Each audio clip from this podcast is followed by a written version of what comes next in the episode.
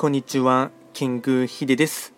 そしていつもこちらのラジオの収録を聞いていただきましてありがとうございます。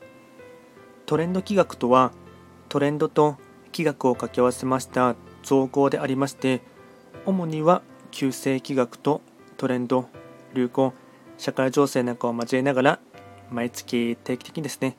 運勢とあとは開運行動なんかについて簡単にお話をしております。で今回はですね少し前からやっているシリーズ化したもののですね2つ目をやっていきたいかなと思いますがあのまあ、世界的に有名なですねビジネス書のですね7つの習慣これをですね以前にですねまとめたブログ記事がありましたので、ま、それをですね、まあ、第1からですね第1の習慣から第7の習慣をまとめたものがですねありましたので、それをですね皮切りにしながらですね、えっとまあ、今年のですね年初にまた改めて読み返してみたらですね、やっぱりですね、うん、目から鱗というかですね、まあ一つ、思い返すこともありましたし、いくつも気づきがあったりですね、あとは定期定期をしながらですね、まあ、全然できていないこともあったりしてですね、またこれをですね、改めて気を引き締めるっていう意味でもですね、もう個人的にもですね、すごくいろいろと思い当たるところがありましたので、ま、これをですね、ま、音声の方でもですね、まとめていってですね、ま、少しでも何かしらの気づきとかですね、あと7つの習慣はすごくですね、うんまあ、ベストセラー化されていたっていうのもあってあってですね、まいろんな方もですね、ま興味関心もある分野かと思いますので、まこちらの音声でもですね、ま実際に僕は約10年前ですね、2012年の8月に3日間のですね、えっとまセミナーとかでも受けたことがありますので、まそれもですね、交えながらですね、簡単に話をしていきたいかなと思います。でまずですね、えっと、今2つ目ですね、えっと、早速ですね、第1の習慣の主体性を発揮するっていうところをですね、やっていきたいかなと思いますが、えっと、7つの習慣はですね成長のプロセスを表すものになりましてでこのプロセスっていうものが、えっと、依存自立相互依存っていうふうに順次導かれていくっていうものなんですね。で一つですね、まあ、一番低次元っていうとですね語弊があるかもしれませんが、まあ、一番一番下のですねあの概念としては依存の概念ですね。で依存とはあなたというパラダイムあなたは私の世話をします。で続いて自立がですね一つ上のですねパラダイムになりますが自立とは私のパラダイムで私は自立していますこれが一つ上のですね概念ですでさらに上がですね相互依存、まあ、相互依存っていうのは私たちのパラダイム。これがですね相互依存、まあ、私たちならできる。で7つの習慣ですね、えっとまあ、7つって言いますので合計7つあるんですが第1第2第3の習慣で依存から自立への成長へ進んでいくアプローチ。でこれをですね、まあ、私的成功私、まと成功って書いて私的成功への手助けをしています。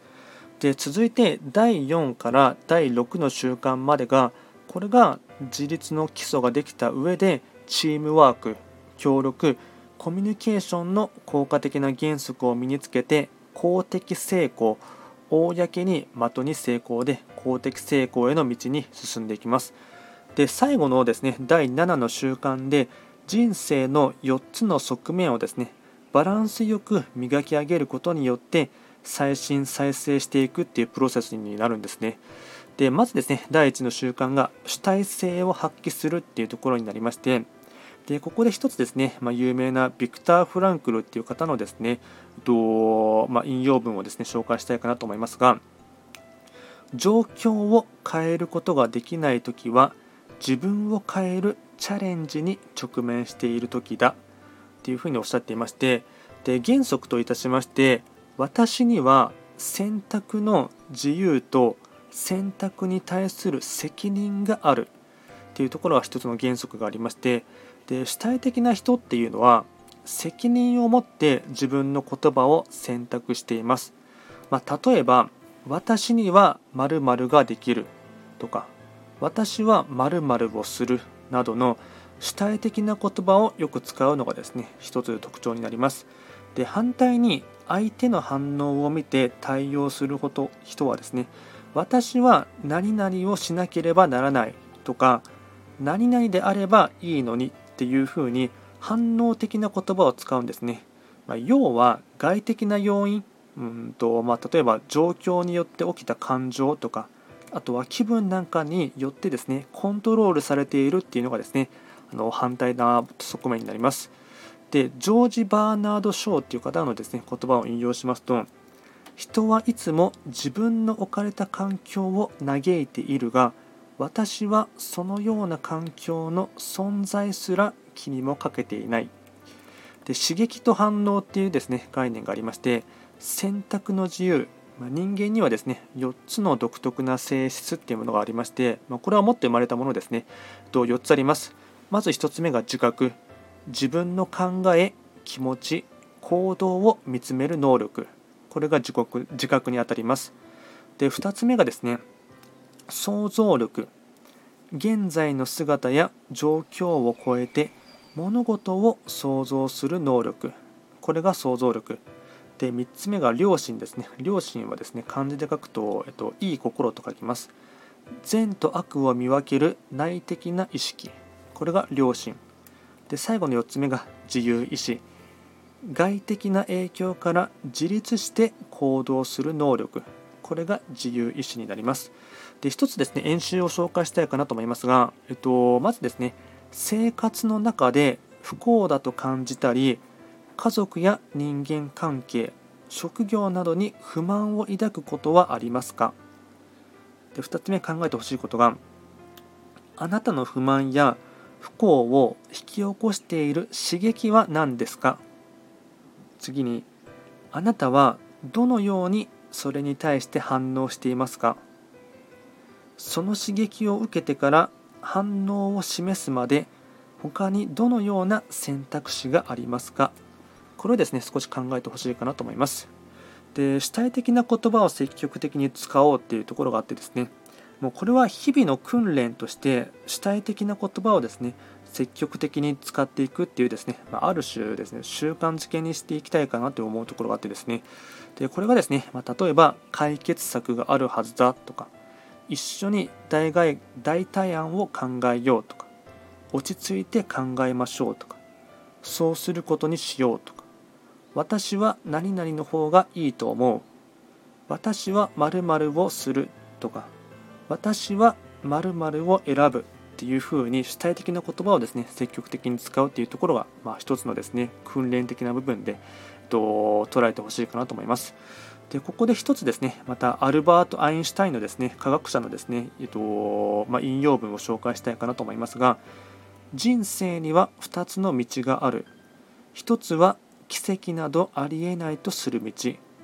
もう1つは全てが奇跡であるとする道。で続いてですね、影響の輪と関心の輪。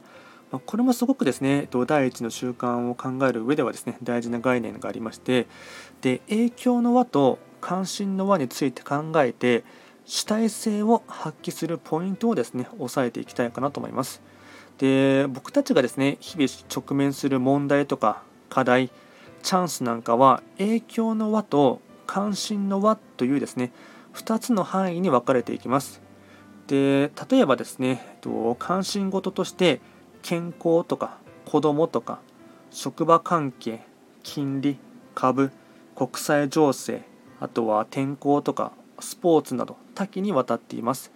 で今挙げた例なんかを見るとですね、まあ、全くですね自分たちのですね、うんまあ、能力とか手に負えないものもあれば、まあ、自分のですね、えーとまあ、努力次第でどうにかなりそうなものっていうのがですね分かれるかなと思います。で主体的な人は影響の輪、まあ、例えば健康とか子供職場関係の中の事柄に対して集中的に努力します。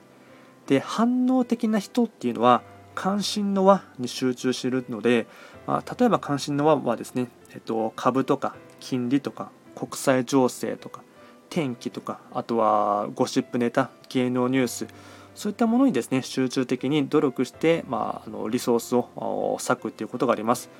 でやはりですね国際情勢とか天気とか芸能ニュースなんかは自分ではほとんどですね、まあ、コントロールできないもの、まあ、制御できないですね物事ばかりに集中を向けて労力を注ぎ込んでしまうのがですね、まあ、反応的な人。でですねマーガレット・ミードっていう方のですね言葉をですね引用したいかなと思いますが一握りの白深い人々が世界を変えられることを疑ってはならない。実際に世界を変えてきたのはそのような人々なのだから。これをですね一つですね紹介したいかなと思います。で演習ですねと2つ紹介、えっと、合計3つですね。ここでもまた紹介したいかなと思いますがまずは1つ目ですね。影響の輪に関すること考えてほしいかなと思います、まあ、例えば課題や問題は何？で2つ目に関心の輪に関すること課題や問題は？で最後3つ目に影響の輪に関する課題や問題の中で今週具体的に何を解決に向けて実行していきますか。で率先力を発揮するっていうテーマに移りたいと思いますが何を選択しようとそれはあなたの選択になります。で選択する力とは人はですね本気になれば何でもできるっていうことをですね理解してほしいかなと思います。でこれ一つですね、えっと、参考になる動画があってですねちょっとこれは僕のですねブログにまとめたものにはですね、えっと、その動画のですね記事はですね添付しているんですけども、えっと、音声ではですねタイトルはニックブック1ニック V1 のですね手も足もないけど心配ないっていうですね、えっと、動画はですね見てほしいかなと思うんですが、まあ、これはですね、えっとまあ、彼がですね、えっとまあ、要はですね5体不満足のですね方なんですけども手も足もないけど心配もないっていうですね、まあ、プレゼンテーションがあるんですが、まあ、これはですね本当に彼からですね多くのインスピレーションとかつ勇気を与えてくれますので、まあ、これはですね、まあ、えっとブログの記事はですね、えっと、URL として貼っておきますのでその中に動画はですね、えっと、差し込んでありますのでそちらもですね合わせて見ていただければかなりですね勇気づけられるかと思いますし、まあ、ある意味ですね、えっとうん、5体満足の僕たちはですね言い訳できないなっていうところはですねあるかなと思います。でここでも一つですね演習を紹介したいかなと思いますが自分の弱点を克服するには何が必要ですか？今週から始められることは何ですか？新たな才能を獲得できるとしたらどんな才能が欲しいですか？でまた一つですね有名な引用文を紹介したいかなと思いますがジョセフィン・ビリングスのですね引用文ですね。世界から見ればあなたはたった一人の人に過ぎないかもしれない。だが一人の人に対してあなたはその人の全てになるかもしれないのだ。で続いてですねあなたの意思が決めるっていうことをですね考えていきたいかなと思いますが、まあ、自分の人生を変えるのはですね、まあ、まさにあなたです。ま自分で選ぶことができますよね。ま自分の選択によって、まあなたはどこへ行こうとしていますか？また自分の人生をいかに変えるかは自分次第です。誰もが皆自分自身の現実を想像しています。しかし自分の望む人生のストーリーを書けないというですね、まあ、あらゆるですね声まあ、ある種これはですね疑惑の声だと思いますがそういったものがですね、まあ、世の中はほとんどですねはびこっているかなと思いますただそういう人たちは私たちの成功や失敗を決定するのは外的な手段ではなくて自分自身への信頼と最高の志に従って人生を創造しようとする意思なのだというですね根本的な真実をですね見過ごしているかなと思います。でここでも一つですね、と演習を2つ紹介したいかなと思いますが、例えばですね、こんなものですね。世界のどこへでも旅行できるとしたら、どこに旅してみたいですか？続いて、あなたの人生で一つだけ変えられるとしたら、何を変えたいですか？これをですね、一つ考えてほしいかなと思います。で、第一の習慣をまとめていきますと、第一の習慣が成功への階段を駆け上がる最初のスタートであり主体的な人になれない人はこの先の道をですね、まあ、残念ながら踏み外してしまうというところがありましてでキーワードはですねいくつかあるんですが端的にまとめていきますと他人のせいにしないことあとは責任は全て自分で取ることあとは影響の輪に集中してこの輪を広げていくことまあ一言で言ってしまえばですね、まあ、自立した大人になれっていうことをですねあの言いたいかなと思いますし、まあ、僕自身もですね、まあ、この記事を書いていた時もですねあの、まあ、自立した大人、まあ、大人の年齢とかですね実年齢ではですね、まあ、成人した方は何人もいるかと思うんですけども、まあ、この7つの習慣で指しているですね自立を促した大人になるっていうところはですね、まあ、結構ハードルは高いかなと思いますし主体的な言葉を使うとかあと主体的に考えるとか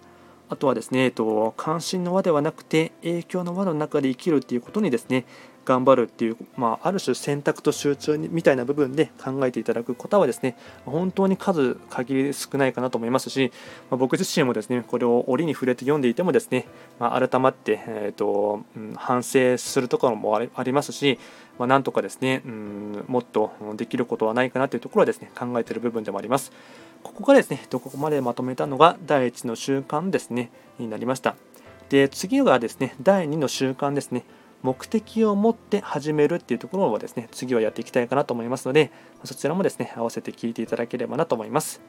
では今回はですね、一つの習慣をまとめてみましたので、最後まで聞いていただきまして、ありがとうございました。